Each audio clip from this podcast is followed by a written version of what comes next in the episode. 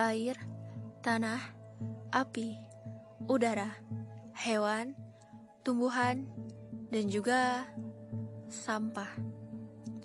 Allah Subhanahu wa taala telah berfirman, telah nampak kerusakan di darat dan di lautan disebabkan karena perbuatan tangan manusia, supaya Allah merasakan kepada mereka sebagian dari akibat perbuatan mereka, agar mereka kembali ke jalan yang benar.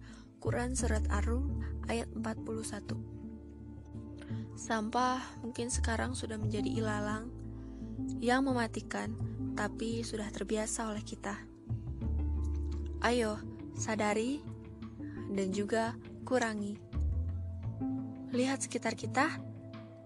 Jangan lupa bahwa itu adalah akibat daripada perbuatan kita. Ayo perbaiki, semangat menjadi wakil bumi. Bareng-bareng menjadi wakil bumi dan juga semangat kerjasama menjadi wakil bumi.